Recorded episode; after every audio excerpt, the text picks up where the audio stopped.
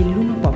I'm the Venus for your Mars. I'm the healing for your scars. I'm the nighttime for your stars. You don't have to look so far. Voci dalle Dolomiti. Watering the family tree. Ever after happily. If the earth falls to the sea, in your arms is where I'll be. We already are, you and me. Psychically. In tune to the Voci, voci, vo- vo- vo- voci dalle Dolomiti.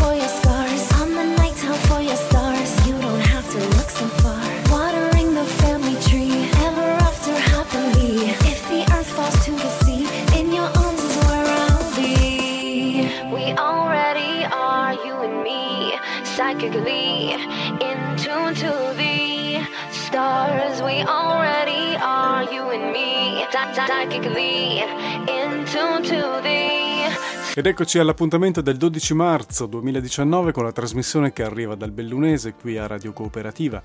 Un saluto da Zenone Sovilla, questa settimana parleremo eh, di tematiche riguardanti anche la questione del maltempo violento che si era abbattuto sulle Dolomiti nell'autunno scorso per fare il punto rapidamente sull'evoluzione del- della situazione. In apertura però vi voglio eh, dare alcune informazioni riguardanti degli appuntamenti. Uno mi sono scordato di segnalarlo la settimana scorsa.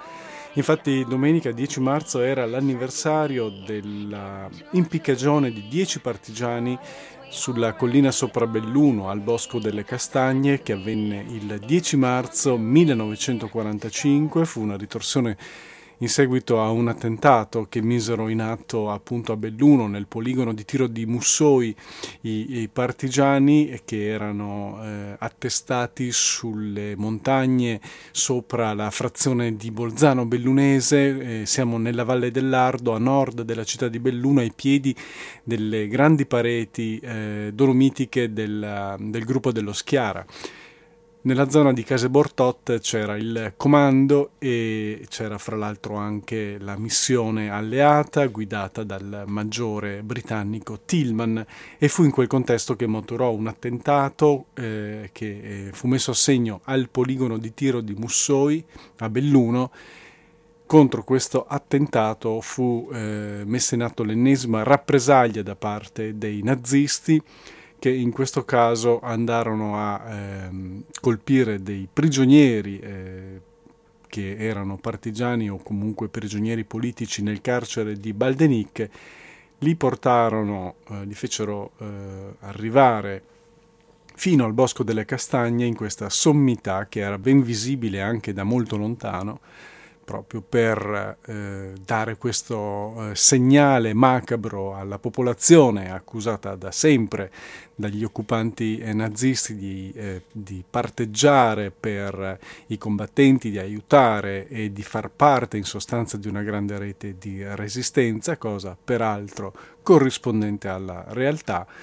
E quindi furono impiccati dieci partigiani, un undicesimo fu in seguito eh, fucilato nel carcere perché eh, per un errore, uno scambio di persona, eh, fu impiccato il prigioniero sbagliato.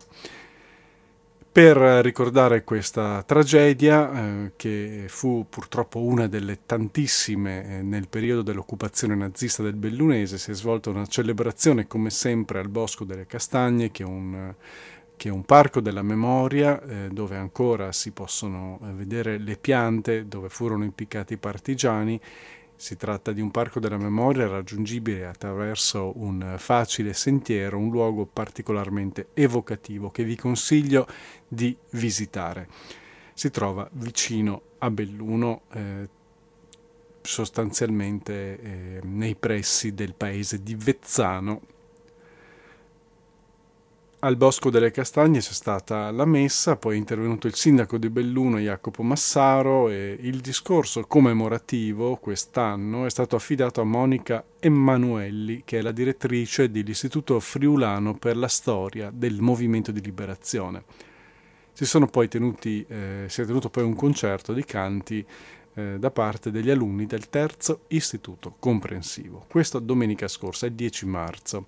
Domenica prossima invece, il 17 marzo, ci sarà eh, un corteo e quindi una celebrazione per ricordare invece gli altri partigiani impiccati dai nazisti, questa volta proprio nella piazza centrale di Belluno, piazza dei Martiri, furono impiccati sempre nel 1945.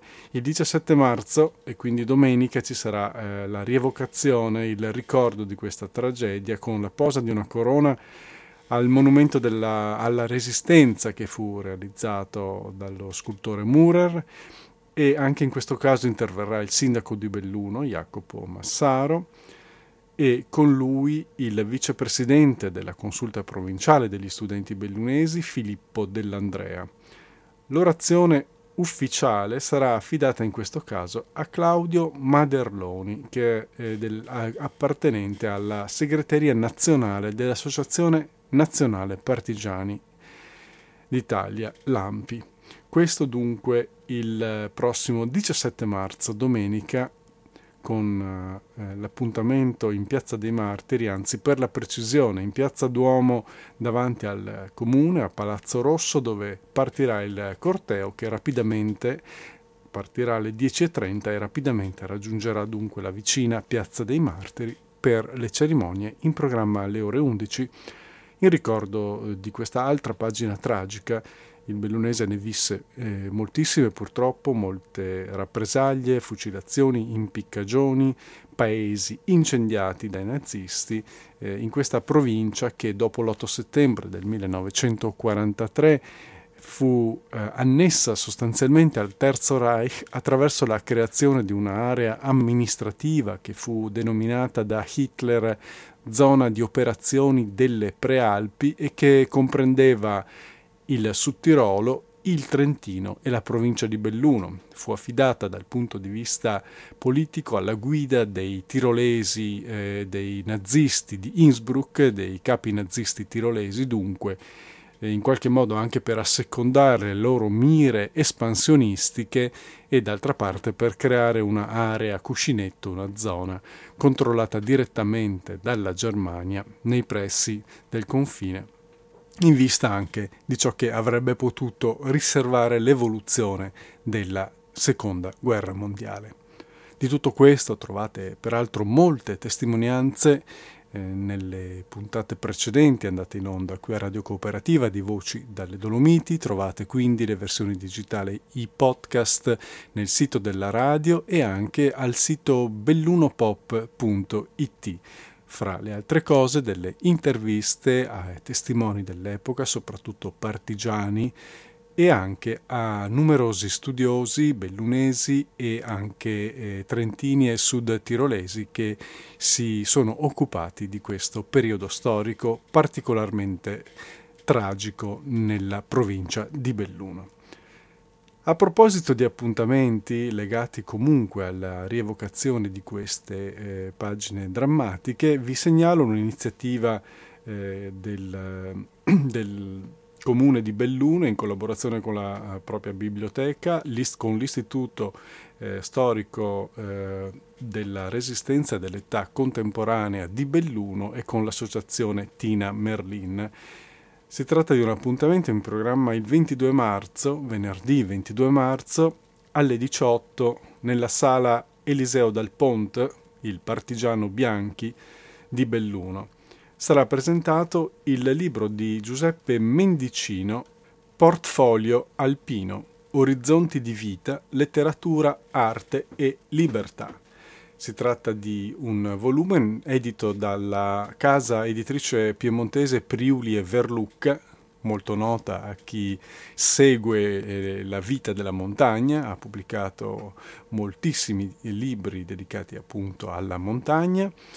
E in questo caso il libro di Mendicino, che sarà presente a Belluno per questo incontro letterario del 22 marzo prossimo, ci eh, porta in montagna attraverso il racconto delle vite eh, di alcuni protagonisti eh, della, della, vita eh, in area montana, di uomini e di donne che hanno tenuto fede con caparbietà ai loro principi di libertà, spiega l'editore. In tutti i protagonisti narrati in questo volume c'è una grande passione per le montagne e quindi si va da Hemingway a personaggi eh, bellunesi come il giornalista e scrittore Dino Buzzati, come la giornalista Tina Merlin o come, fra gli altri, la poetessa nonché partigiana Giovanna Zangrandi, fra gli altri eh, personaggi che sono affrontati in questo volume eh, so, compaiono anche Massimo Mila, Giuseppe Lamberti, Tony Gobbi, Nuto Revelli, altro esponente del movimento di liberazione, storico esponente del, della resistenza, Primo Levi, Rolli Marchi, Mario Rigoni Stern, Adolf Vallazza, Sergio Arneodo, Tino Aime, Mirella Tendermi, Giovanni Cenacchi, Dante Livio Bianco, Renato Chabot, Amilcare Cretier e Paolo Cognetti.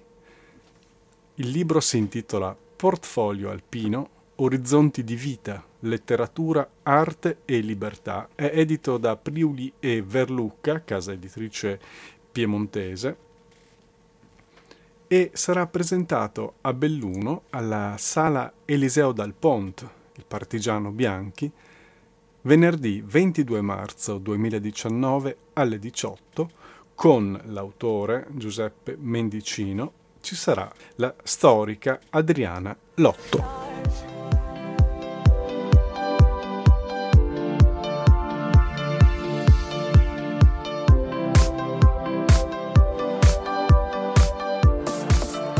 Abbiamo parlato poco fa delle cerimonie che in questo mese di marzo ricordano episodi tragici avvenuti nel corso dell'occupazione nazista in provincia di Belluno, uno di questi l'impiccagione dei dieci partigiani al Bosco delle Castagne sopra la città vicino al paese di Bolzano Bellunese, per cui ho pensato di eh, proporvi dall'archivio di Voci dalle Dolomiti proprio una conversazione che ho avuto con uno studioso e un testimone dell'epoca eh, che eh, si trova appunto a Bolzano Bellunese, Renzo Guglielmino, che avevo incontrato qualche anno fa per raccogliere la sua testimonianza. Sentiamo dunque un estratto di quella conversazione.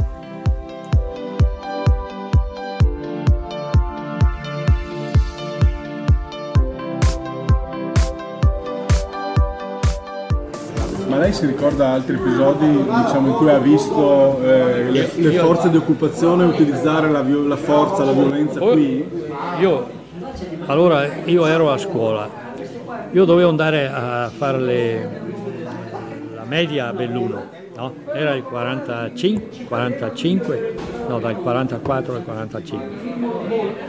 Dunque, io avevo 11 anni, avevo finito la quinta e dovevano mandarmi nel 44 a Belluno a fare, al Catullo dove sono stato dopo la, la scuola per fare medie là insomma no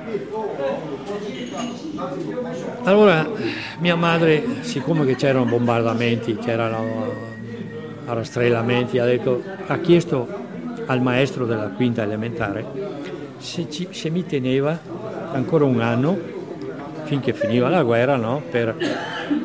Io ero come uditore, non ero più, ero già stato promosso, no?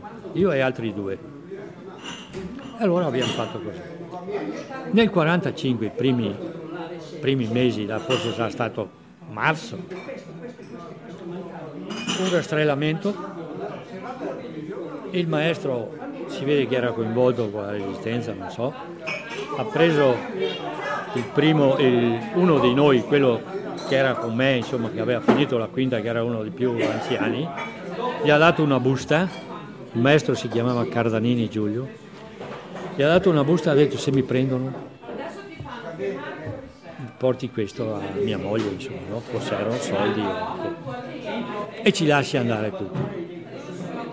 Io dalla scuola laggiù abitavo Trovava dove la scuola? la scuola è appena sopra dove mi ha preso me là, no? Lozano, diciamo, Lozano, giù, quando- un po' fuori fondo. dal centro del paese. fondo io dovevo venire qua su abitavo qua su alla chiesa avevo quasi 500 metri o anche di più da, da fare e là sparavano sparavano dappertutto. Io su rasente il muro così avevo una fifa veramente. perché i partigiani avevano attaccato da qua su, i tedeschi avevano, e la storia è un po' lunga, c'erano tre ragazzi sul campanile, giovani di 15-16 anni, i partigiani li avevano messi su, su sul campanile, con binocolo, loro da là vedevano fin fuori dove mi ha preso a me, là o ancora più in fuori perché alberi non ce n'erano, no? vedevano la strada fino là fuori. C'era un presidio nazista a Vezzano, Avezzano, che è il paese appena sotto. e dovevano avvertire i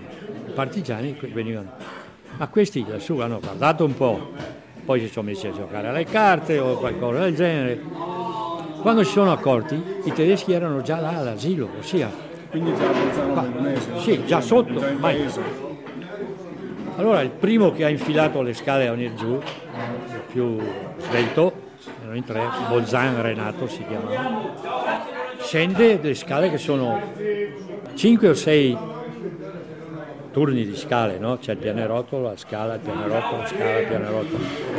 È riuscito a uscire dalla chiesa, ha saltato il muretto a destra così e si è nascosto su per le... è scappato insomma.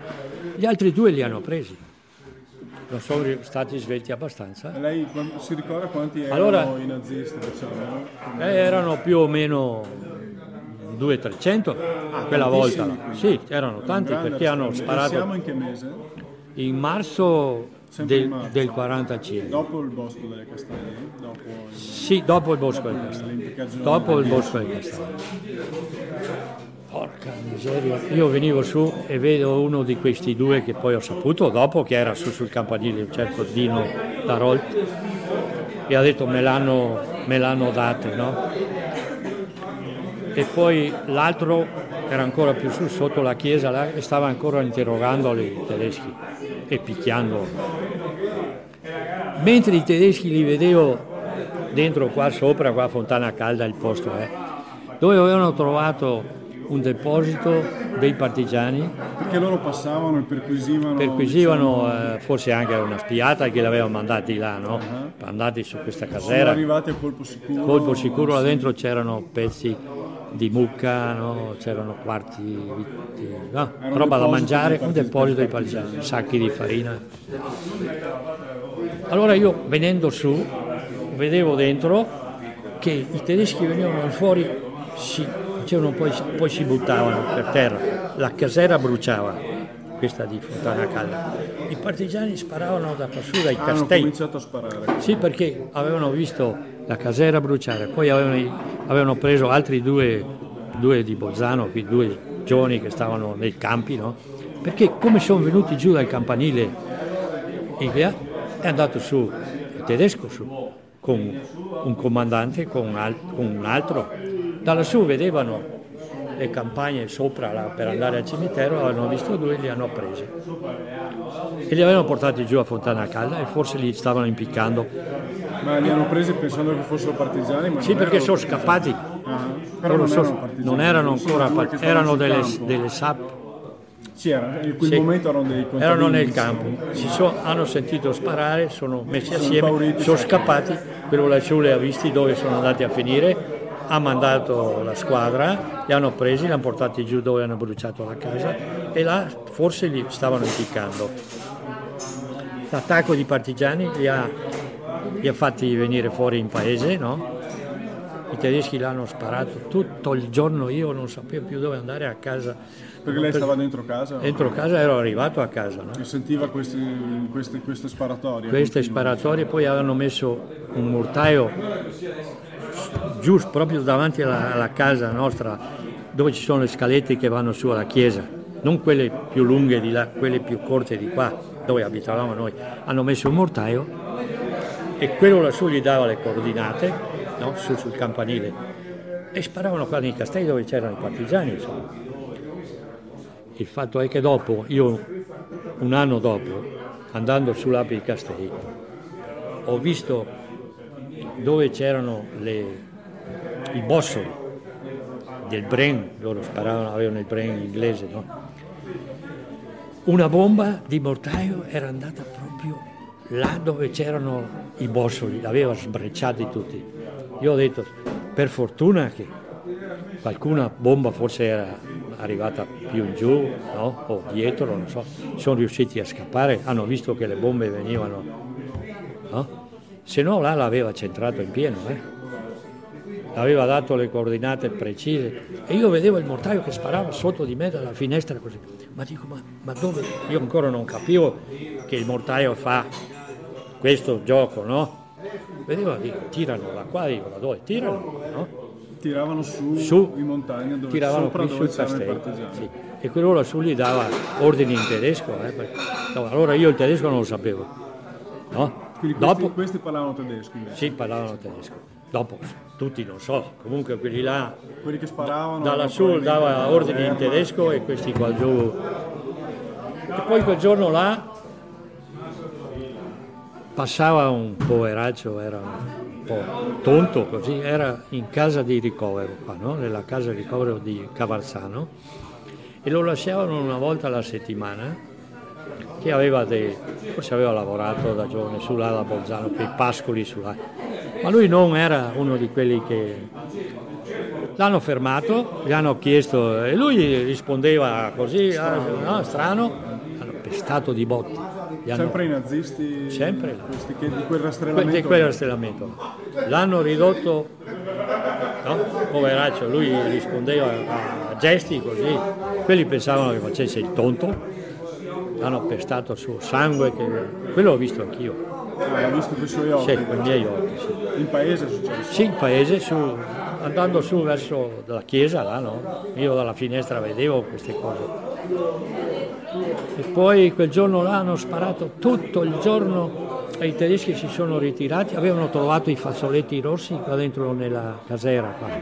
e se li erano messi attorno al collo i tedeschi.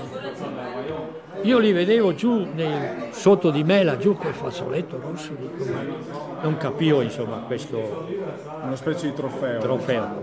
Poi avevano preso dei- degli uomini che erano dentro qua, che andavano verso casa, li avevano portati su una casera, li avevano eh, per portare via la roba. Un altro curioso fatto è che un uomo, un certo Abramo Viel, gli avevano caricato un sacco di farina dalla casera per portare fuori verso Bolzano. Perché loro volevano prendersi questo cibo, ovviamente. Sì, volevano portare via, portare via tutto. E fra i partigiani che sparavano qua su dei castelli c'era anche il figlio di questo qua. E lui diceva, tira quello là col sacco, no? Che era suo padre. Per fortuna che non l'hanno preso. Non l'hanno preso. Lui non sapeva che era suo No, papà, non sapeva che era suo papà. E... Senta, le posso chiedere, eh, si parla- eh, sappiamo che Bolzano, diciamo, proprio per il fatto che sopra erano attestati era stata una formazione partigiana importante, eh, è un luogo che era stato preso molto di mira, molto di mira. ed è stato molto attivo come snodo della resistenza bellunese in generale. Quando si parla di questo recapito 67 che era proprio qui vicino dove eh. stiamo parlando noi adesso, sì. che, cosa, che cosa era un recapito? Un recapito era... La famiglia Righes?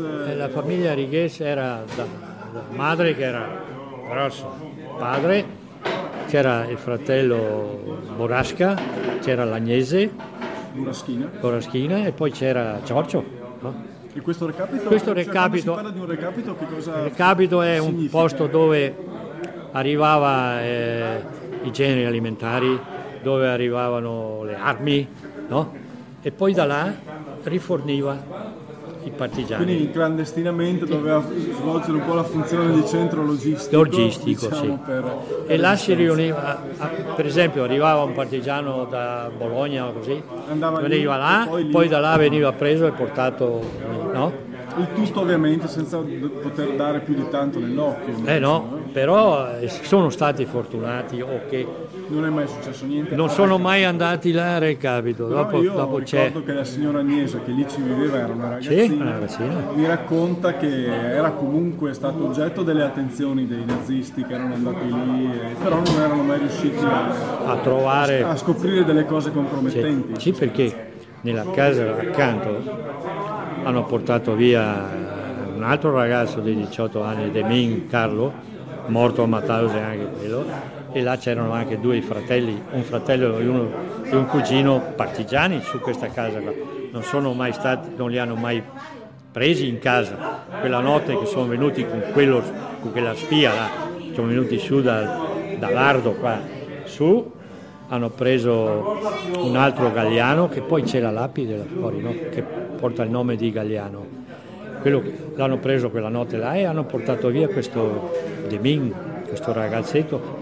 Non hanno trovato il fratello che era partigiano e, e il cugino, si sono presi questo qua. E era attaccato al, al recapito. Alla, al recapito. Sì, c'è la strada che li divide, basta. Adesso se noi andiamo fuori la vediamo la casa, no? È strano che la Righes non sia io non so. Sono riusciti diciamo a depistare sempre le... Sì, perché, perché un, c'era un traffico là, eh? da, come, da come si sente e da come hanno detto, no? Un vessillo in alto sventola, una tela d'un sol color, emblema d'amor di tutti popoli combattenti al fronte liberator, emblema d'amor di tutti i popoli combattenti al fronte liberator. O di rombo del cannone che dall'oriente si fa sentire presto all'armio proletario è giunta l'ora ormai d'agire presto all'armio proletario è giunta l'ora ormai d'agire tutti uniti tutti fratelli la più valda lasciato città e paesi per combattere lassù. Ha lasciato città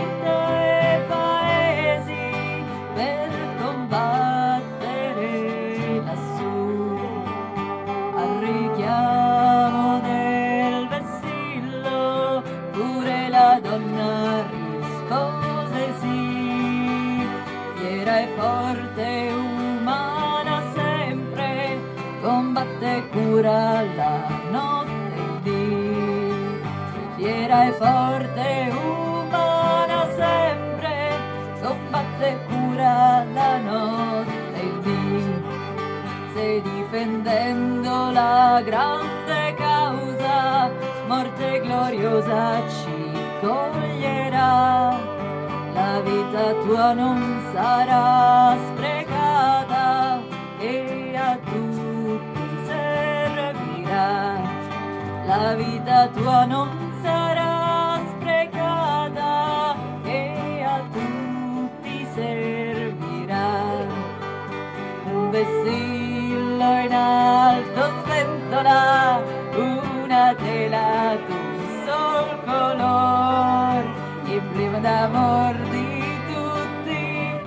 popoli, combattenti al fronte liberator, emblema d'amor di tutti i popoli, combattenti al fronte liberator. Il gruppo bellunese Whisky Distillando Fiori, da me registrato dal vivo durante l'incontro partigiano al Museo della Resistenza sulle colline sopra Limana, sinistra Piave Bellunese a Pian delle Femmine. Questa canzone si intitola Il Vessillo.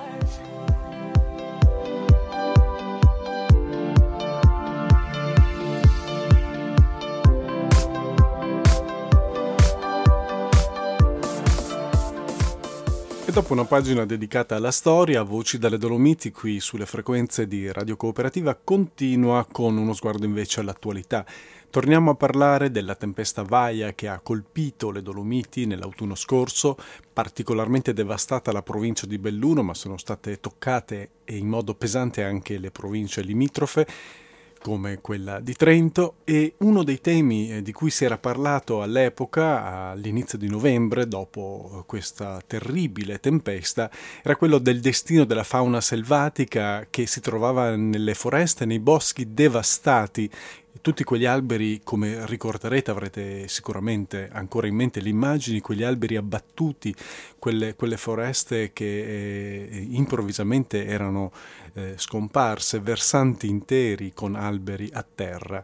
Bene, sul destino degli animali, per fortuna, c'è invece ragione di essere ottimisti, perché a quanto risulta non ci sono animali morti, laddove si sono stati, eh, sono stati avviati i cantieri per la rimozione dei tronchi abbattuti, non sono stati recuperati animali, dunque eh, c'è eh, ragione di ritenere, come spiegano anche i forestali bellunesi, di ritenere che eh, gli animali, gli ungulati innanzitutto, ma anche tutti gli altri, siano andati a mettersi in salvo, sono molto sensibili, molto più di noi esseri umani e evidentemente, malgrado la rapidità con cui si è abbattuto il vento fortissimo sui versanti colpiti, sono scappati, si sono messi in salvo e dunque eh, sono riusciti a sopravvivere. Gli uccelli sono volati via verso altri versanti, boschi riparati e quindi secondo questa eh, prima eh, valutazione non ci sarebbero per fortuna danni alla fauna selvatica Fanno eccezione purtroppo i pesci che eh, sono morti in grandi quantità nei corsi d'acqua eh, devastati dal maltempo con le esondazioni, il fango, eh, quindi sono stati intrappolati nel fango oppure si sono ritrovati fuori dall'alveo dei corsi d'acqua eh, dove poi l'acqua si è ritirata e loro sono rimasti eh, purtroppo fuori dal loro habitat naturale. C'è però anche in questo caso ottimismo sulla rapidità di riproduzione da parte della fauna ittica e quindi ci si augura che rapidamente il, il quantitativo di pesci, l'equilibrio torni a essere quello precedente a quei giorni terribili dell'autunno scorso. A proposito della situazione della fauna, mentre tra un po' parleremo anche della questione alberi, ripristini boschivi e legno. Dicevo a proposito della questione della fauna, una conferma della situazione ci è arrivata anche da Gigi Casanova, noto ambientalista e anche esperto eh, trentino, che eh, anche da quel da quel suo osservatorio nella Valle di Fiemme ci spiega che, eh, da noi interpellato, eh, ci ha spiegato che non risultano eh, animali eh, ritrovati durante i lavori per la rimozione dei tronchi, quindi la situazione sarebbe analoga a quella finora registrata nel Bellunese.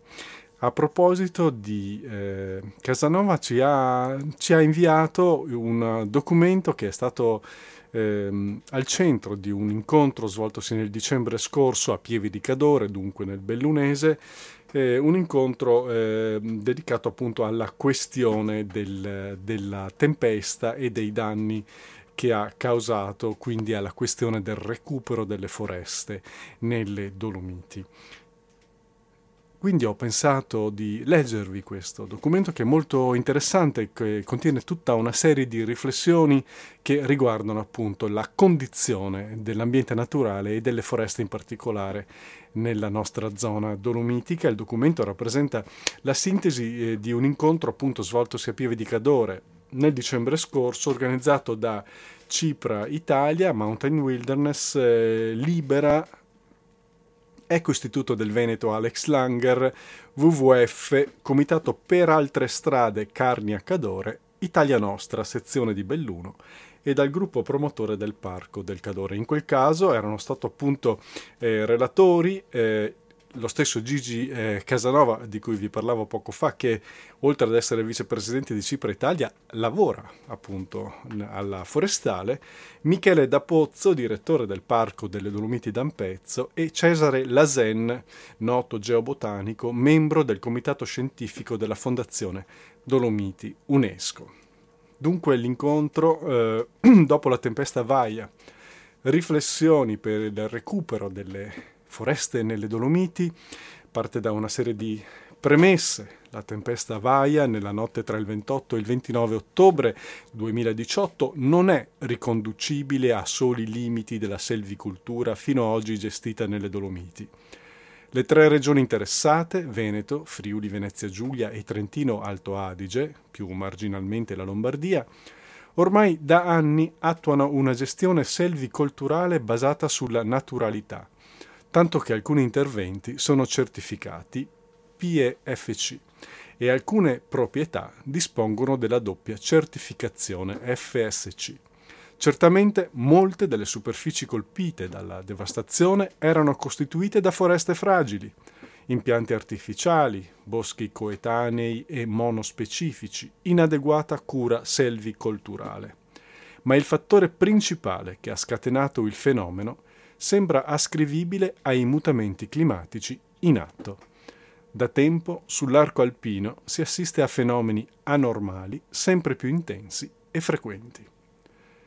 La tempesta Vaia ha causato lo schianto di circa 8 milioni di metri cubi di legname, quasi 3 milioni nelle province di Belluno, Vicenza e Trento, un milione nella provincia di Bolzano, qualche centinaio di migliaia nella regione Friuli Venezia Giulia.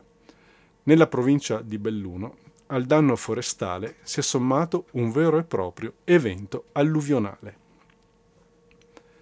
I danni ai boschi nella intera Europa comportano annualmente la distruzione di una media di 38 milioni di metri cubi. Ben il 50% di questi danni sono dovuti a schianti da vento, il 16% a incendi, mentre altre cause sono dovute a attacchi parassitari o a popolamenti non idonei. Nel recente passato si sono avute devastazioni forestali che hanno superato anche i 200 milioni di metri cubi di schianti. 80 anni fa la superficie boschiva italiana copriva 5 milioni di ettari. Oggi siamo a 11 milioni 778 mila ettari nonostante un aumento quasi esplosivo dell'estensione forestale, meno di un terzo di questo patrimonio viene gestito. L'Italia importa quasi l'85% del legname usato. Nel nostro paese si utilizzano solo un milione e mezzo di metri cubi di legname nazionale. Non solo, va detto che oggi l'aumento deriva dal fatto che la definizione di bosco è diversa dal passato e include anche formazioni arbustive, neoformazioni più rade, eccetera. In ogni caso, alla quantità non corrisponde la qualità. Ultimo punto di questa premessa, presentata al convegno di Pieve di Cadore, è questo. Tra tutti gli ecosistemi possibili, comprese le praterie alpine e gli ambienti umidi, Consapevoli che ciascuno di essi ha il proprio intrinseco valore e il suo fascino, la foresta è quello che ci dà le maggiori e più preziose istruzioni ecologiche. In assoluto, la foresta è l'ecosistema più strutturato e resiliente, almeno nelle condizioni prossimo naturali. In esso possiamo leggere la storia del passato, la realtà del bosco di oggi. Su queste premesse, all'incontro svoltosi in dicembre a Pieve di Cadore, dopo la tempesta Vaia Riflessioni per il recupero delle foreste nelle Dolomiti, ecco che vengono presentati 18 punti, illustrati appunto nel corso dell'incontro da Gigi Casanova, Michele da Pozzo e Cesare Lasen, 18 punti di intervento proposte riguardanti il medio e anche il lungo periodo. Eccoli. 1. Nella gestione dell'evento, in tutte le sue implicazioni, sarebbe stata auspicabile un'unica regia, autorevole. Recupero del legnamo.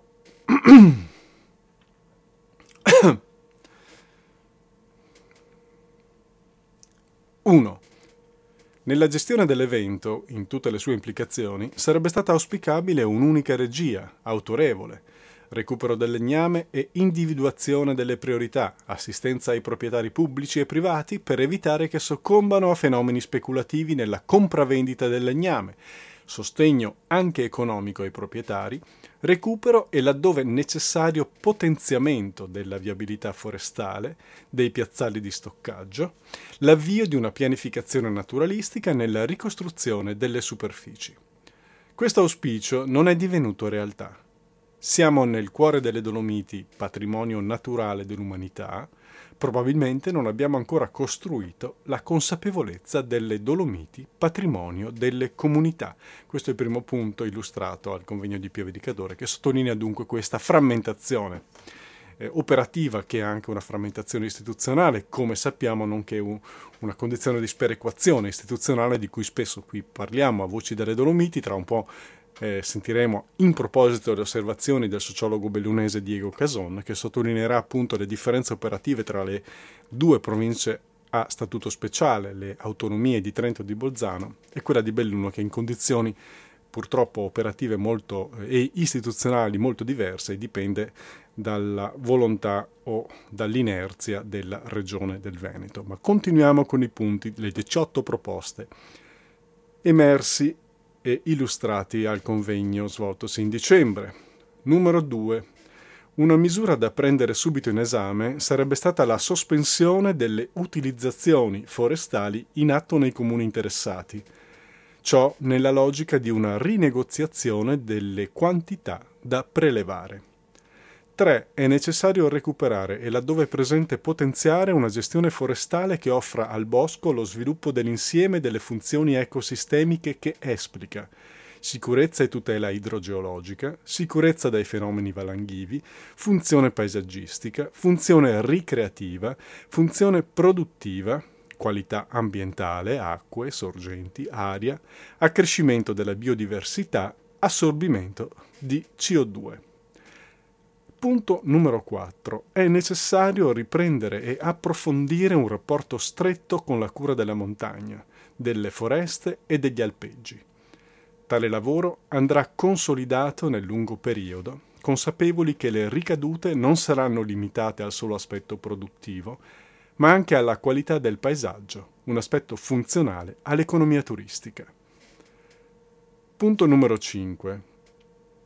L'evento ci porterà a riconsiderare tutti gli aspetti legati alla sicurezza idrogeologica, frane, valanghe e così via, e a costruire nella futura pianificazione delle invarianti nella gestione del territorio che dovranno avere la certezza della inderogabilità. La foresta va intesa come fattore di resilienza strategico nella gestione della montagna. 6. L'immediata nuova pianificazione della gestione delle foreste presterà cura all'attenzione rivolta ai cambiamenti climatici in atto. Si rende necessaria una nuova fase di pianificazione poiché la gestione delle foreste non dovrà ignorare gli effetti dei cambiamenti climatici. Punto 7. L'evento ci offre una occasione unica nel potenziare la ricerca scientifica attraverso attenti monitoraggi del recupero forestale una occasione storica imperdibile che ci è stata offerta. Anche grazie a un coinvolgimento emotivo forse inatteso delle nostre popolazioni, si dovrà strutturare una gestione dell'informazione su quanto accaduto, sul recupero dei suoli, sul sostegno sempre più convinto a processi formativi che non coinvolgano solo gli operatori del settore, ma tutti gli attori della vita in montagna, dai residenti agli operatori turistici fino agli ospiti. La foresta nel suo insieme va recuperata come bene comune Ciò eh, perché questo avvenga sarà necessario far comprendere il valore del lavoro e del tempo necessari per una buona ricostituzione. La natura ha i suoi tempi e il bello a cui siamo abituati, tutto in ordine, tutto pulito, tutto ordinato, non sempre corrisponde al bello reale di una foresta naturaliforme, che è al contrario quella disetanea e irregolare. Punto 8. L'evento ha aperto una serie di opportunità lavorative che andranno consolidate. La ricerca scientifica, la formazione, la ripresa della cura del bosco a partire dalle nuove semine, anche artificiali, che andranno gestiti nel lungo periodo fino al recupero degli spazi aperti, degli alpeggi in quota, dei prati aridi. 9. Le azioni di rimboschimento dovranno essere studiate con attenzione, e per favorire la biodiversità differenziate versante per versante. Ovunque possibile si dovrà agevolare la rinnovazione artificiale delle superfici. 10.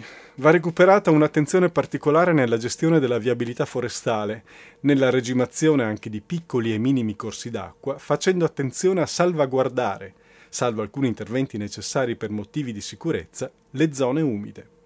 Punto 11 si dovrà recuperare una maggiore attenzione alla gestione degli alpeggi di alta quota, ottimizzando gli obiettivi della tutela della biodiversità, del paesaggio, della qualità del foraggio.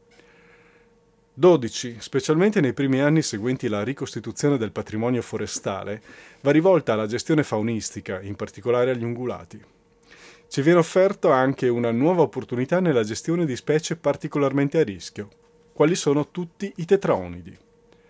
13. Nella pianificazione forestale sarà opportuno dare la massima importanza alla conservazione delle foreste vetuste, alle piante monumentali. È necessario riprogrammare in valore estensivo le foreste destinate unicamente alla protezione. Punto numero 14. Grazie al sostegno di un potenziamento della ricerca scientifica e al coinvolgimento degli ambiti universitari nazionali e alpini, si dovrà ritornare a dare importanza alla fertilità dei suoli e al loro recupero. Necessita valutare l'importanza dei processi di decomposizione più ancora di quelli di rinnovazione. 15. È necessario ridefinire le carte dei rischi geologici, idrogeologici e valanghivi. 16. È anche necessario un piano di azione che recuperi tutta la filiera del legno, dalla selvicoltura alle utilizzazioni, alle prime e seconde lavorazioni, coinvolgendo in questo anche l'artigianato e facendo in modo che sui territori rimanga il massimo possibile del valore aggiunto proveniente dal patrimonio forestale. 17. Si dovranno recuperare alcuni orti e vivai forestali recentemente abbandonati e si dovrà fare in modo di gestire i ripopolamenti artificiali con le sementi provenienti dai boschi storici. Infine, il diciottesimo punto illustrato al convegno di Pieve di Cadore, sono emerse perplessità sulla diffusione dei bruciatori a biomasse, non tanto verso gli impianti di piccole dimensioni, ma verso un potenziamento di impianti a teleriscaldamento che sono incompatibili con la reale disponibilità di biomassa nel lungo periodo, periodo e sono disarticolati dalla presenza di grandi segherie nelle vallate. In alcune realtà alpine tale diffusione di impianti è ormai da tempo insostenibile e si rende necessaria una notevole importazione di materia prima con costi energetici e di qualità del combustibile inaccettabili. Questo è l'ultimo punto, dunque un ammonimento su questi eh, impianti di combustione a biomassa che appunto in molti casi eh, alla fine producono un traffico di, di, di, di materiale legnoso da, da bruciare.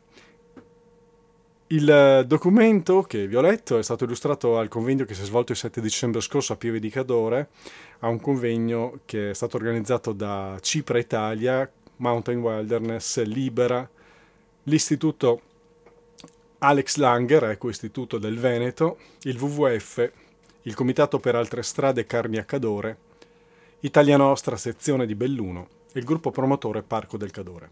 I contenuti che vi ho appena letto sono stati illustrati da Luigi Casanova, forestale e vicepresidente di Cipra Italia, Michele D'Apozzo, direttore del Parco delle Dolomiti d'Ampezzo, e Cesare Lasen, geobotanico, membro del Comitato Scientifico della Fondazione Dolomiti UNESCO.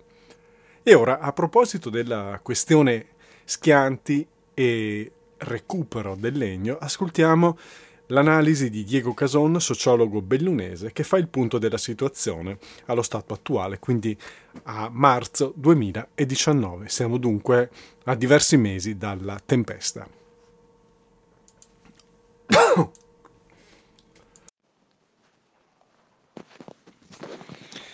La situazione dopo il passaggio della tempesta Vaia di fine ottobre 2018 è attualmente la seguente. Abbiamo circa 42.000 ettari di boschi schiantati nelle quattro province interessate, per un totale di circa 8,6 milioni di metri cubi di legname a terra. Eh, di questi ettari 4.200 sono a Belluno e circa 1.700.000 metri cubi sono il legname schiantato a Belluno. Il problema adesso è dovuto al fatto che le quattro amministrazioni delle due regioni e delle due province autonome hanno agito in modo disgiunto, il che naturalmente ha premiato quelle, quei territori che avevano già una struttura organizzativa del prelievo del legname, della sua lavorazione all'interno delle segherie e un canale eh, di eh, commercializzazione del prodotto eh, a, a terra la, o lavorato o semilavorato.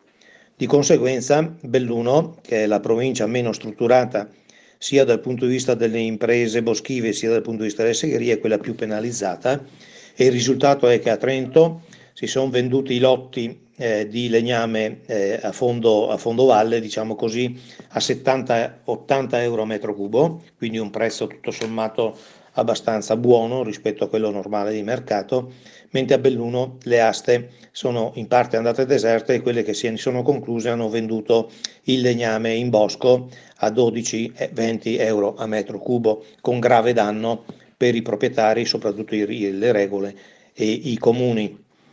Eh, la struttura organizzativa forestale delle province di Trento e Bolzano è operativa ed è in grado di agire con rapidità, cosa che hanno già fatto, mentre la struttura forestale dello Stato, della Regione del Veneto e della Regione Friuli sostanzialmente sono inesistenti.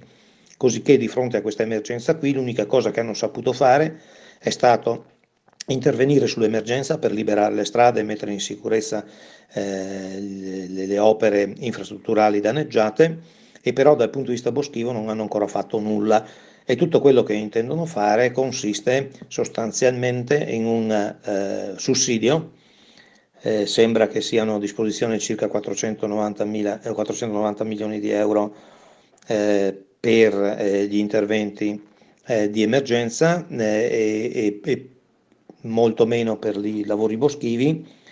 E però quello che manca è una eh, gestione della filiera del legno che danneggia gravemente i proprietari eh, dei boschi, i quali per reazione a questo tipo di situazione hanno deciso di agire da soli e recarsi sul mercato da soli, naturalmente questo ha eh, determinato una perdita secca sul valore a metro cubo del legname. Le prospettive non sono molto positive in futuro, anche perché la Regione del Veneto ha già deciso di investire circa 130 milioni di euro per opere eh, paramassi e paravalanghe che sono in molti casi mh, sovradimensionate rispetto alle esigenze e poco consone alle necessità del territorio.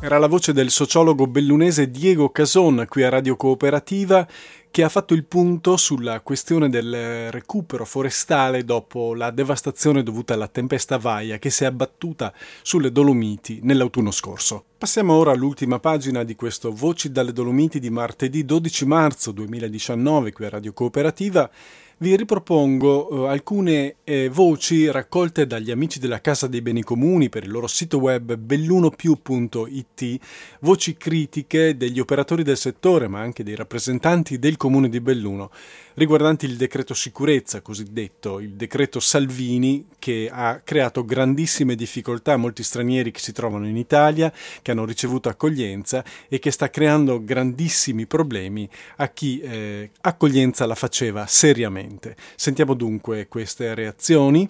In particolare vi farò ascoltare il commento, la reazione particolarmente critica che è venuta dal comune di Belluno.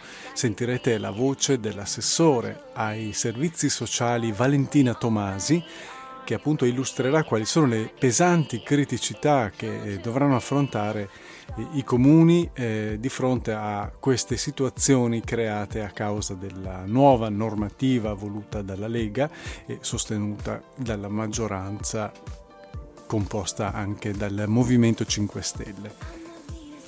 A questo proposito sentiremo poi anche i commenti di due operatori sul campo che si occupano per l'appunto di accoglienza di eh, persone che richiedono asilo o protezione umanitaria in Italia e in particolare in questo caso sulle Dolomiti.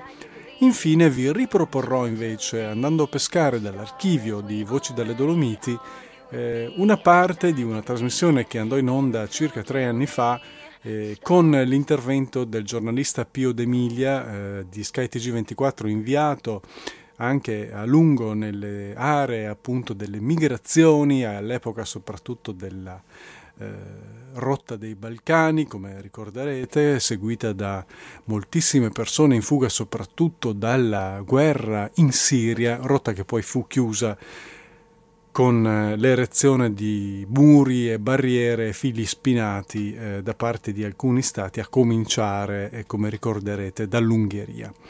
Ascolteremo dunque in coda a questa trasmissione nella seconda parte questo flashback con eh, le eh, osservazioni, i racconti dal campo di Pio d'Emilia che furono fatti nel corso di una serata che si svolse alla Casa dei Beni Comuni di Belluno e alla quale parteciparono fra gli altri anche chi vi parla e eh, l'assessore ai servizi sociali del comune di Belluno, la stessa Valentina Tomasi che sentiremo fra poco, in una serata promossa dalla Casa dei Beni Comuni.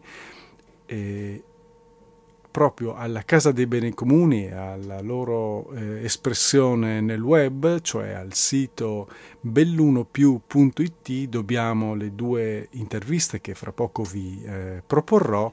Eh, gli amici della Casa dei Beni Comuni infatti sono attivi anche eh, nel web e hanno mm, questo sito che contiene numerosi materiali di grande interesse, si chiama bellunopiù.it. Quindi eh, vi proporrò fra poco l'intervista a Valentina Tomasi, che è assessore del comune di Belluno ai servizi sociali, all'istruzione, alle politiche per l'infanzia e per la famiglia. E si tratterà appunto di una valutazione eh, sulle conseguenze del decreto Salvini lo facciamo dunque grazie a questa video inchiesta che trovate nel sito bellunopiù.it e sentiamo ora appunto la reazione critica della, dell'assessore ai eh, servizi sociali del comune di Belluno. Critica era stata anche eh, la reazione del sindaco di Belluno fin da prima che fosse varato, fosse approvato questo, questo strumento normativo. Nel presentare questa intervista ehm, gli amici di bellunopiù.it e della Casa dei Beni Comuni sottolineano che nonostante la netta contrarietà di una parte consistente dell'Italia e di quasi tutti i soggetti coinvolti nella gestione del fenomeno migratorio, la maggioranza giallo-verde nera di governo ha scelto di intervenire con un decreto che non fa altro che mettere in discussione il sistema esistente, introducendo una serie di novità volte a rendere più complesso il sistema di accoglienza e a rendere esplicito il conflitto da parte di, da parte di questo governo nei confronti della marginalità.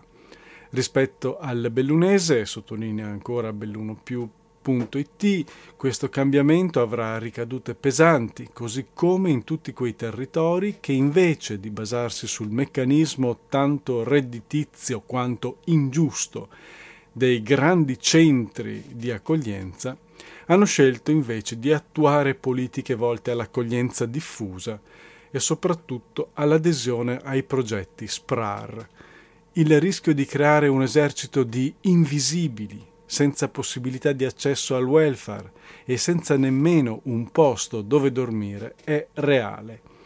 Pertanto, stimolati dalla due giorni organizzata nella Casa dei Beni Comuni di Belluno dal titolo SPOP 2, abbiamo scelto di approfondire questo tema attraverso lo strumento dell'inchiesta. Abbiamo deciso di farlo dando parola a diverse persone, soggetti coinvolti nella gestione del fenomeno migratorio nel territorio bellunese. Abbiamo scelto di parlarne anche con chi non la pensa esattamente come noi, per fornire strumenti di comprensione e di dibattito che portino, speriamo, a un ragionamento collettivo rispetto al che fare, consci che di fronte all'approvazione di una legge ingiusta, anche un territorio come il nostro deve assumersi le proprie responsabilità. Così si legge nel sito bellunopiù.it, dal quale ora vado a proporvi innanzitutto l'intervista con l'assessore del comune di Belluno, Valentina Tomasi.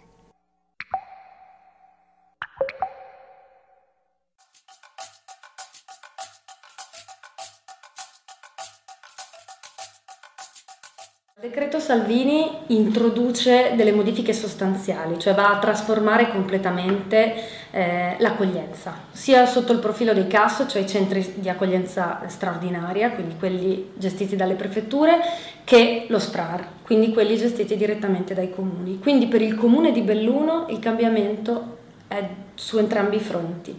Per quello che riguarda i CAS non sappiamo quali saranno gli impatti al termine dell'attuale bando che la prefettura ha in essere, ma la previsione leggendo il decreto è che si dovrà abbandonare l'accoglienza diffusa perché non sarà più economicamente sostenibile o richiesta dal capitolato nazionale e quindi si andrà verso i grandi assembramenti, con anche la possibilità che il comune di riferimento che potrebbe essere Belluno come qualsiasi altro comune, spero di no, chiaramente però è possibile, si trovi sul territorio il famoso eh, CPR, cioè questi centri che sono previsti dal decreto Salvini e che potrebbero contenere un numero di persone veramente elevato fino a eh, 180 giorni. Dal, fin dal 2014, quando è iniziato questo periodo emergenziale, si è lavorato insieme alla Prefettura di Belluno per promuovere eh, un sistema di accoglienza che fosse diffuso e che quindi vedesse tutti i richiedenti asilo distribuiti sul territorio, sia comunale che provinciale,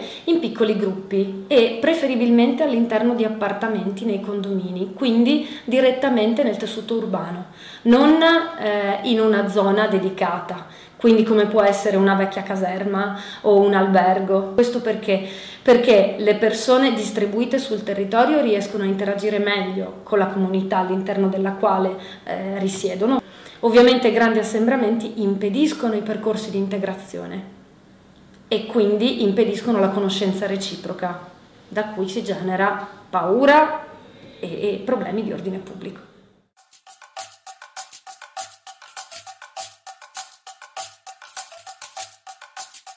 La protezione umanitaria non c'è più, sparisce. Al suo posto ci sono una, una, serie di permessi speciali.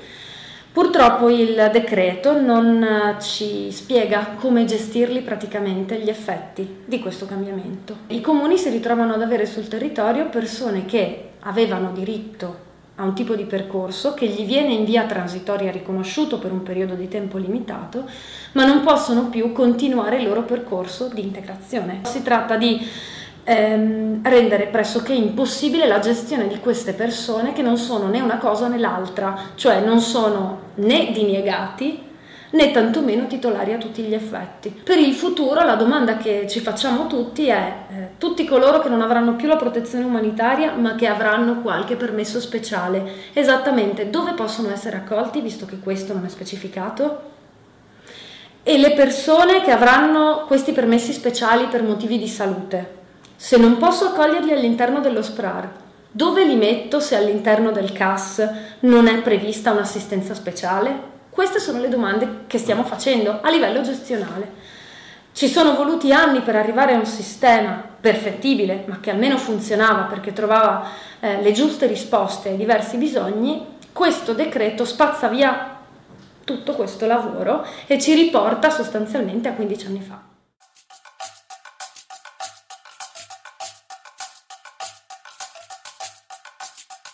A livello di iscrizione anagrafica, fino a prima del decreto Salvini, era possibile, era sufficiente il permesso di soggiorno per richiesta d'asilo. Oggi non, non è più così.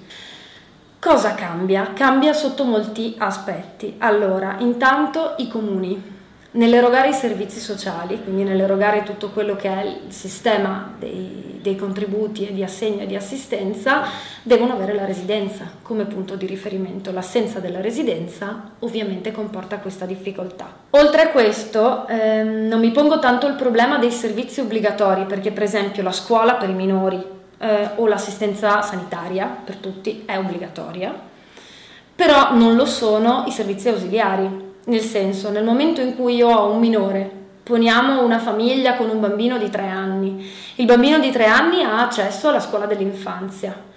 Purtroppo però non ha accesso alla contribuzione su fascia ISE se utilizza il pulmino o per la mensa. Non c'è la possibilità di avere una posizione fiscale, quindi non possono avere contributi, ci sono dei problemi nell'accesso al lavoro, e in realtà anche il riconoscimento della persona sul territorio.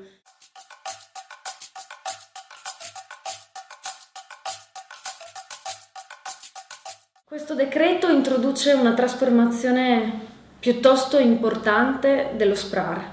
SPRAR è acronimo di Sistema di Protezione per Rifugiati e Richiedenti Asilo, quindi eh, è rivolto a entrambi. Mm, all'interno di questo decreto le modifiche principali sono che intanto lo SPRAR non può più eh, riguardare i richiedenti ma soltanto i titolari. E già qui eh, viene cambiato un, un, un assunto fondamentale del sistema, un sistema che era nato tempo fa, ma che negli ultimi quattro anni si era ingrandito e si stava strutturando per sostituirsi completamente al sistema dei CAS. Garantisce una mh, mm, presenza di sei mesi e non di più, a parte casi particolari di, di persone vulnerabili o in difficoltà, ma un percorso di sei mesi che poi dava alle persone la possibilità di uscire ed essere indipendenti. Circa il 50% dei progetti in essere mm, dava poi una, una risultanza positiva. E scegliere lo SPRAR in un momento così delicato come quello degli ultimi quattro anni, anche politicamente delicato, che portava anche dei benefit ai comuni che sceglievano di aderire allo SPRAR. I benefici sono per esempio la clausola di salvaguardia che oggi è saltata. Cosa prevedeva la clausola di salvaguardia? Che il comune che aderiva allo SPRAR non avrebbe avuto altri numeri, ehm, numeri maggiori di persone nei CAS. Per Belluno, 36.000 abitanti, 100 persone nei CAS e nello SPRAR, ovviamente. Oggi, senza la clausola di salvaguardia, potenzialmente potrebbero farmi un CPR sul territorio, mettermi 600 ehm, richiedenti asilo. Sapevo che avrei avuto il bonus gratitudine, che non c'è più, e che era comunque un contributo economico senza vincoli da spendere sul territorio come meglio preferiva l'amministrazione sapevo che avevo la possibilità di governare un fenomeno gestendo direttamente e gestendo direttamente significa che i soldi pubblici andavano a un ente pubblico, cosa che non accade nei CAS. Quindi togliere lo SPRAR vuol dire tradire un rapporto tra istituzioni e metterci nella condizione di non sapere più se e come possiamo governare un fenomeno che comunque qui sul nostro territorio non aveva generato problemi di ordine pubblico perché eh, sia con lo SPRAR che con il rapporto con la prefettura nei CAS eravamo riusciti a mantenere una serie di paletti eh, che garantivano insomma ehm, un percorso di accoglienza e di integrazione. Oggi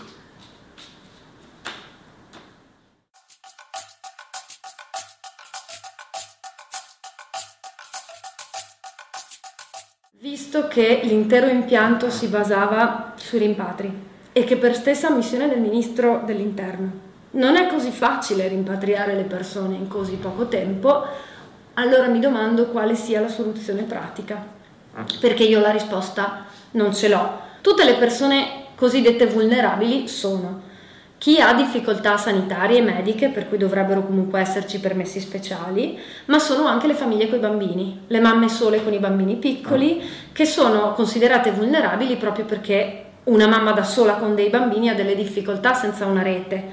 Ce l'hanno le nostre mamme, nostre, le nostre famiglie hanno difficoltà senza i nonni che tengano i bambini, ok? Quindi immaginiamo qualcuno che qui non ha una rete, non ha radici e non ha riferimenti. Queste persone non sappiamo come poterle aiutare e nel caso dei minori siamo anche obbligati per legge.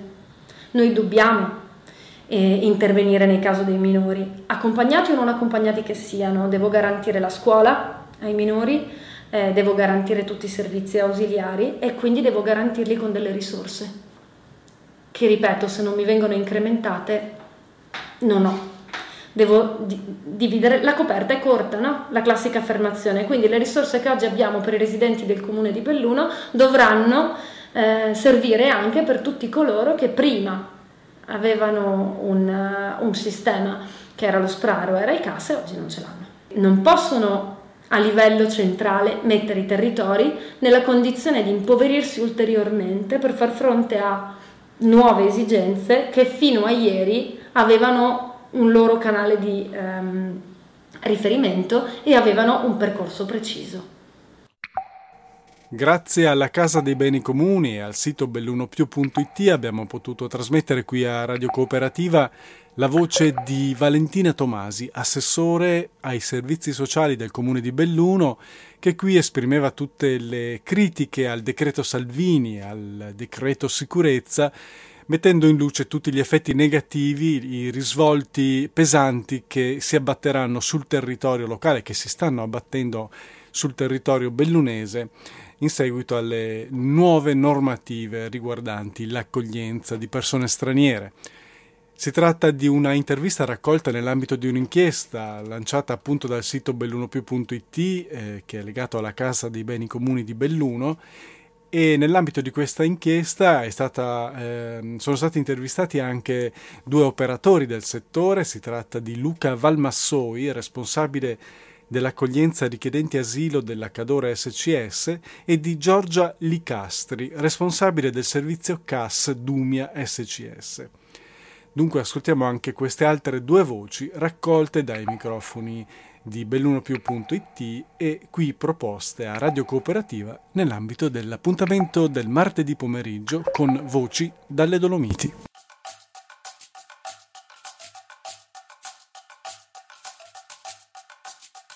Le principali caratteristiche di questo modello di accoglienza che si fa in provincia di Belluno è ritenuto anche positivo, insomma, non soltanto da chi lavora in provincia ma anche all'esterno, e si rifanno tutto al modello di accoglienza diffusa, quindi si tratta di integrazione in primis attraverso eh, l'allocazione dei richiedenti asilo e, e, dei beneficiari di protezione all'interno di strutture quali appartamenti che stanno all'interno di, di palazzi, per lo più nei centri abitati. Un modello del genere è riuscito nel tempo a creare un continuo tra eh, tutte le cooperative che fanno parte del consorzio, quindi dal Cadore fino a Feltre, per farci lavorare tutti insieme con una linea comune e con un sistema unico, senza che una cooperativa facesse una cosa e un'altra cooperativa facesse l'altra. Questo nel tempo ha dato la possibilità di eh, erogare un servizio qualitativamente migliore E all'interno di questo, di questo, modello forse una delle cose più, più eh, importanti è, è, quella del è il focus del, del, lavoro dell'istruzione. Un altro step eh, successivo eh, è stato quello del, della formazione professionalizzante. Il, eh, mol, molti di questi ragazzi hanno avuto l'opportunità, visto un discreto profitto scolastico e conoscenza della lingua, di seguire dei corsi professionalizzanti. Devo dire che una certa percentuale di, di richiedenti asilo che poi hanno avuto titolo di protezione hanno deciso eh, di fermarsi in, eh, in Cadore e, o nel Bellunese, questo eh, segno che siamo anche delle comunità accoglienti.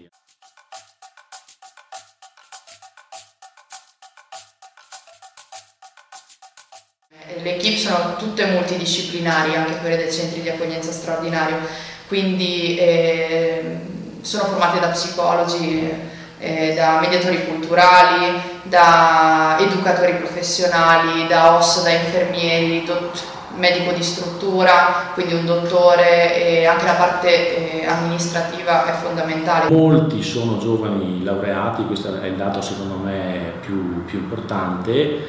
Eh, nel nostro caso molti sono, anzi quasi la totalità sono cadorini e quindi giovani che hanno trovato eh, un, un, impiego nella, nella loro terra dopo, aver studiato fuori, desiderio di molti ma praticabile per, per quasi nessuno, infatti l'abbandono del calore da parte dei giovani laureati è un dato sicuramente importante e, e preoccupante.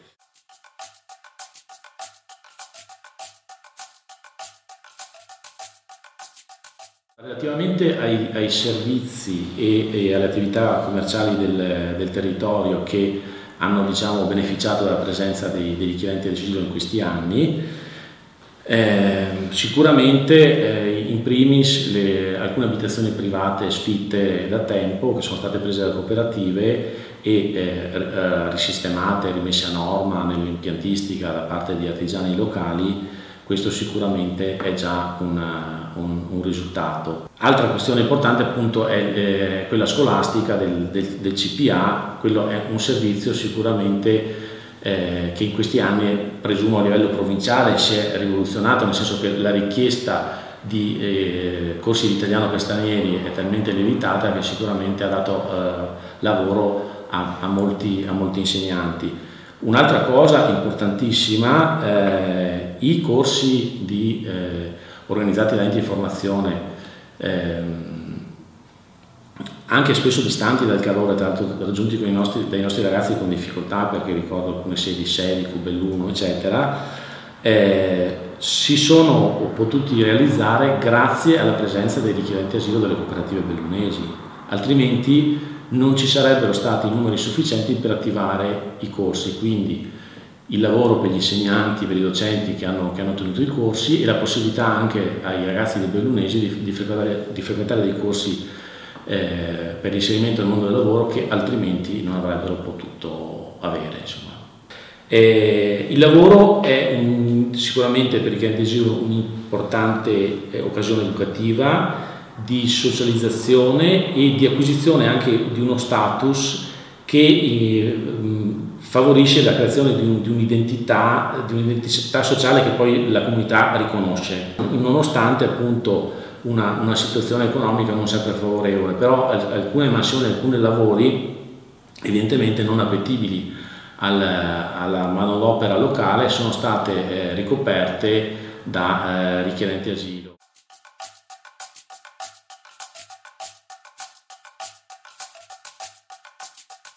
Per quanto riguarda gli operatori, un miglioramento che a mio avviso andava fatto e andrebbe fatto è anche un monitoraggio dello stato psicofisico dell'operatore stesso da parte delle prefetture, non soltanto magari in sede di ispezioni, però anche attraverso dei monitoraggi costanti. Dal punto di vista dei, dei, dei diretti beneficiari, una delle cose forse più pesanti eh, è il, quella del, del tempo d'attesa del, del giudizio diciamo, del, della commissione e poi in caso che la commissione abbia esito negativo dei tempi del ricorso. E se è vero che questo è fonte enorme di, di stress eh, per, per, il richiedente asilo, questa, questa attesa interminabile, Eh, d'altra parte mi spaventa anche un, un, un, un giudizio eh, molto veloce. Eh, il tempo trascorso eh, in attesa si è impiegato in un percorso strutturato di integrazione che sia di conoscenza della comunità, del contesto sociale nuovo in cui si va a vivere, eh, dell'apprendimento della lingua, del, eh, della ricerca di un, di un lavoro, di una casa e quindi di un percorso di autonomia non è una cosa che si fa in un mese, ci vuole, ci vuole del tempo e tutto sommato, pur con la sofferenza dell'attesa, ho visto che eh, i migliori risultati che abbiamo avuto nei percorsi di integrazione sono quelli che ragionevolmente sono durati almeno un anno, se non, se non di più. Nel sistema di accoglienza eh, chiaramente anche le comunità sono un, un, attore importante, quindi i cittadini, quindi ragionare su cosa poteva e, anche attualmente possono avere bisogno le, le, le comunità, eh, le comunità che accolgono è quello di moltiplicare i, i momenti di, di, incontro. L'incontro tra persone hanno veramente eh, hanno avuto il potere di, di smontare i, i muri di eh, diffidenza eh, e di paura che eh, questa è una cosa di cui assolutamente i, le comunità non hanno bisogno, eh, sono all'ordine del giorno, soprattutto sui social, e, e che vedono come artefici, artefici spesso e molti anche eh, esponenti eh, istituzionali, parlamentari, che in questo senso eh, avrebbero responsabilità ben diverse di spargere odio e, e paura.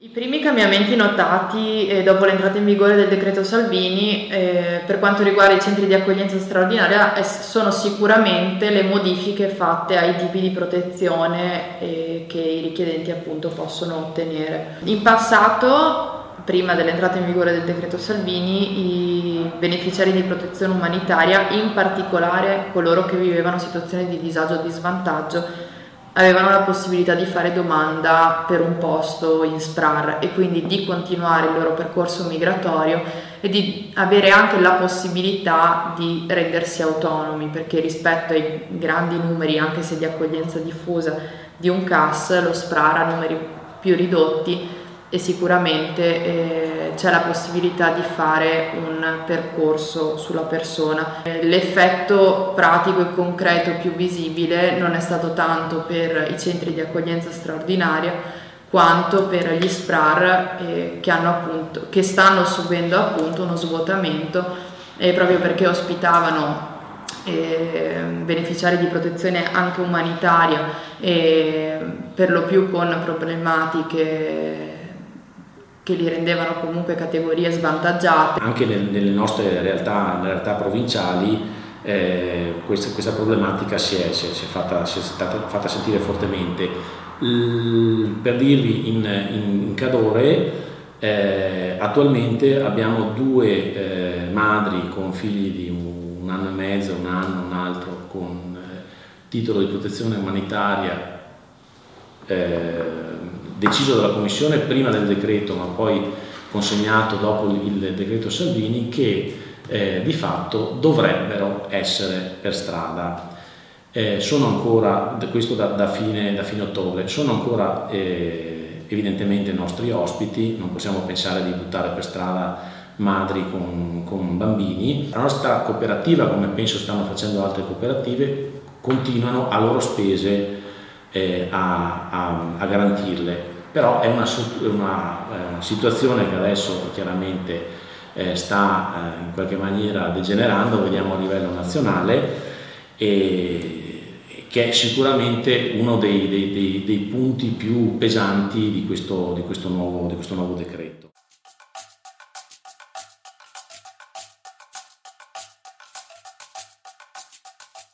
Salvini non ha introdotto modalità di lavoro né strumenti che possano migliorare il sistema di accoglienza.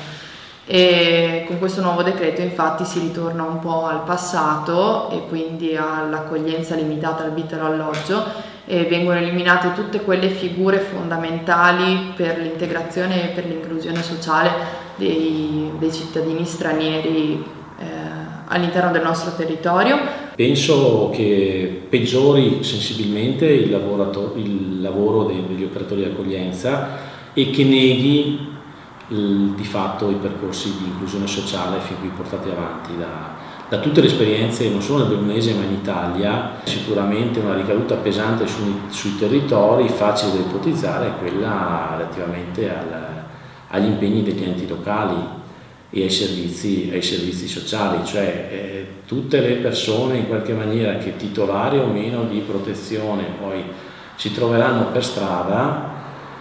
Eh, parlavo delle mamme con bambino che anche noi abbiamo e che non sappiamo poi dove potranno essere ospitate, ricadranno inevitabilmente eh, sulla diciamo, nella competenza e quindi nel, nell'impegno economico dei servizi dei comuni eh, del Bellunese. L'accoglienza diffusa molto probabilmente nella nostra provincia scomparirà e questa è la più grande sconfitta non per noi che lavoriamo in questo ambito, ma credo per il sistema di accoglienza in generale, perché eh, il modello portato avanti dalla nostra provincia era sicuramente un esempio.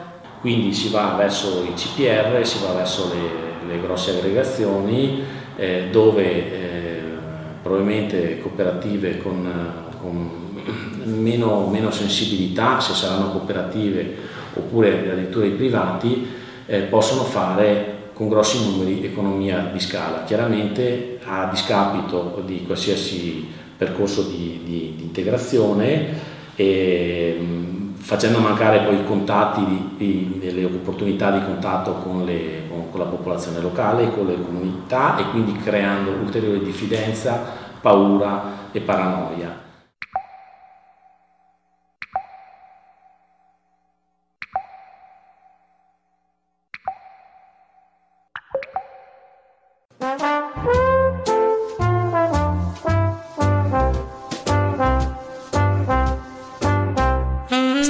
Ascoltando Radio Cooperativa, un emittente con molte trasmissioni di attualità, di cultura e di impegno sociale, con la possibilità per gli ascoltatori di intervenire usando il numero di telefono fisso 049 880 90 20 o per gli sms 345 18 91 685.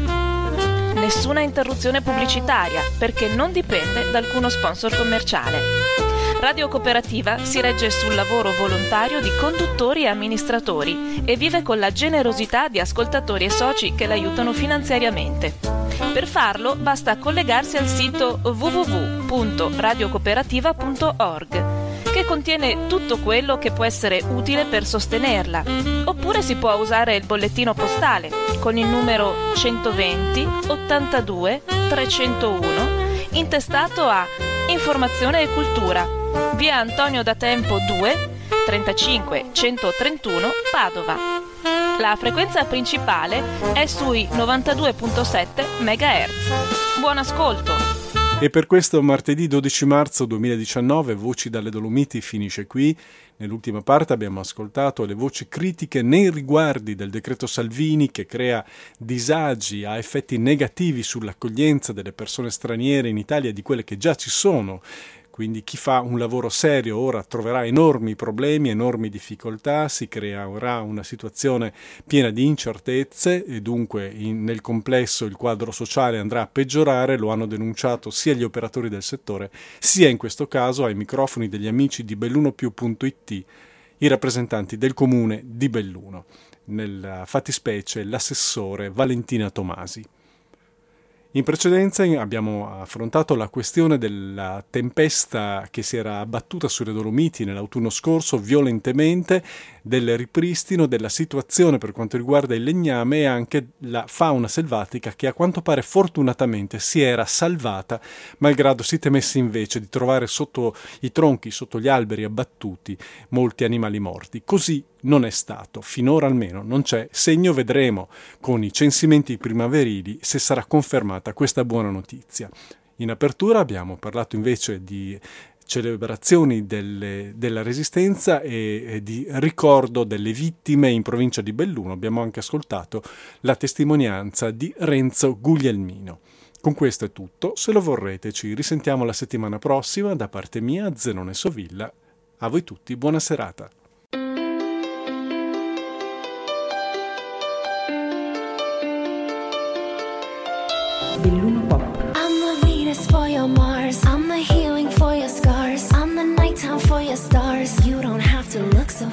Voci dalle Dolomiti. Watering the family tree, ever after happily. If the earth falls to the sea, in your arms is where I'll be. We already are, you and me, psychically in tune to thee. Voci, voci, voci dalle Dolomiti.